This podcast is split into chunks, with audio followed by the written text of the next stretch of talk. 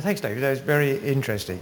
I, um, I, have always been absolutely amazed and even as, and now as totally astounded that the profession does not include animal values yeah. in our evidence. I mean, it, to me, it's just completely wrong, completely outside my remit of being a professional practicing mm-hmm. veterinary surgeon, completely yeah. outside my faith beliefs and everything else, really. Mm-hmm. Um, so I, I, was challenged by this uh, in when I did my professional doctorate in, yeah. uh, in consultation skills. And my uh, advisor, academic advisor at the time, said, you can't have care in your doctorate. I said, well, look, there's no point in my doctorate if I can't look yeah. at care. Mm. You know, it involves all the stuff, the soft things you were talking about. Mm. That's, that is the whole point. So there is a method. There, there are opportunities to explore it. Mm.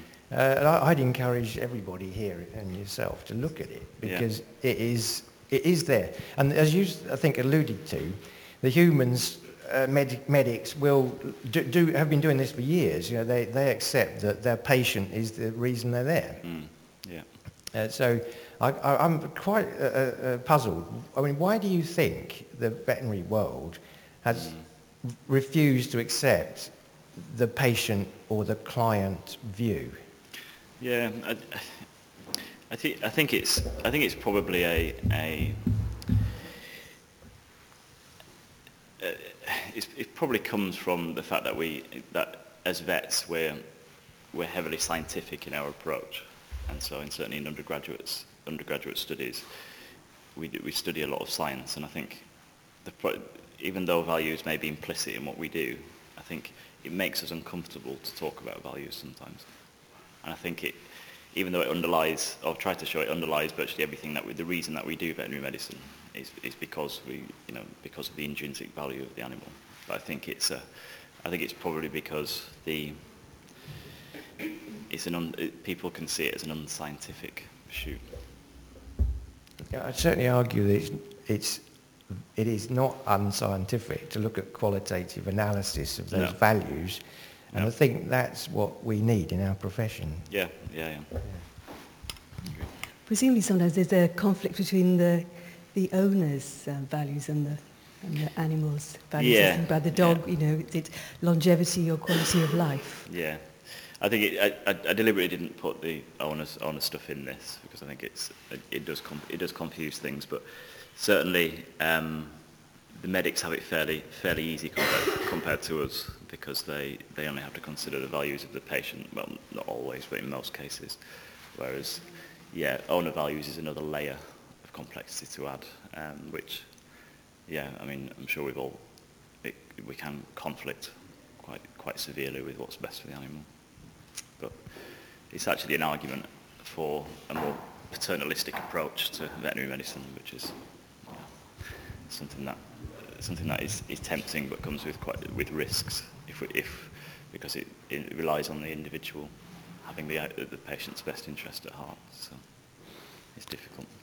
Uh, just some comments. Um, on one side, it suggested that you thought that well-being and welfare are, are different things. I'm not sure that I see what the difference is.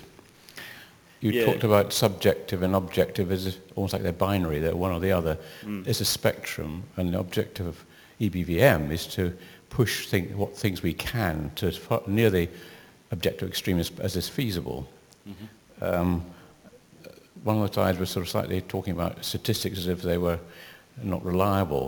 Statistics are very good. The problem is their application, which is often very poor.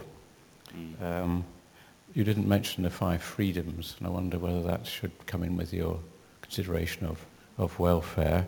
Um, and you said that animal, you don't think animals consider. And I think of our six-month-old lurcher pup out in the garden, and you call it, and it looks at me, it looks at the other dog we have, and am I going to come in? Am I going to play with that, brawl with the other dog? Am I going to do go around the garden and the box hedges like a cross-country course, belting around? I'm sure it's considering my wife's horse. Well, if I call it, it'll look up and then carry on. If my wife comes, it'll think, ah, oh, yes, it'll come trotting up because they have a little love in and nuzzle together, and, and she obviously loves that. So. I get the feeling she is considering in a way. and the only other thing was you, you talk about quality adjusted life years, which I think is interesting. Mm. Is this an inverse of the cumulative suffering that we talk about in laboratory animal uh, usage, where it's not just the intensity at one time, it's actually over the, the lifetime of the animal, what the cumulative suffering is. This, as it were, an inverse relationship, in, in, inverse version of that. Mm-hmm. Yeah. Yeah, I, I, think the I, think the quality of, of, of life scores are, are something that we've been as a profession, certainly clinically, we've been fairly slow to adopt. And I think it probably comes from, I think it's a difficult concept to define, um, but that doesn't mean to say we shouldn't try. Um, regarding welfare and well-being, yeah, uh, there's, there is, the, the, essentially there is, there, is, there is no difference between the two, but, but some people will say from a, um, you know, from a definition perspective, and certainly Don Broom has done a little bit on what welfare means in different languages. It's, it's interesting, but I think it's relevant to this. Yeah, thank you very much. Um, I, I, have a question, and it's um, alluding to some literature. Are all pigs equal? Um, you, you solely mention um, companion animals where I can see a strong relation between human medicine, let's say child or, or mm. baby uh, medicine, where they also cannot um, say what they wish, mm-hmm. uh, and, and companion animals, but, but how do we think about the welfare and the well-being in these kind of values? But I would really love to take them into account as well when I'm doing, uh, let's say, a production animal medicine. Mm. How would you suggest we would incorporate that? Because I think a lot of our students would also love to do that. Yeah, I, I mean, I think the concepts are applicable across, but I think we, with production animals, there is, I think the, as we were just saying, I think the, the owner's values and the way they perceive their cows or pigs is, is, is probably more of a consideration. So, and you know, I think as I touched on, that we tend to farm animals tend to have an extrinsic value rather than be viewed as having an intrinsic value, and I think the changing perceptions of that is difficult when they're, you know, they, they're used for economic purposes, but there's no reason why they, why they shouldn't be seen as to have intrinsic value. And I think, um, I think, I think, I think the concepts are perfectly applicable, whether we, whether we think they've got extrinsic or intrinsic value. And I think just, you know, I, I think we, we have to be aware, certainly in production animals, in that we've, I think perfectionism doesn't work in them because we've changed them so much genetically and then in their production methods that they're not they're not similar in enough of a way to their you know natural predecessors and so I think we have to look at them from a hedonistic perspective and there's no reason why why we can't allow farm farm animals to flourish whilst using them for productive means.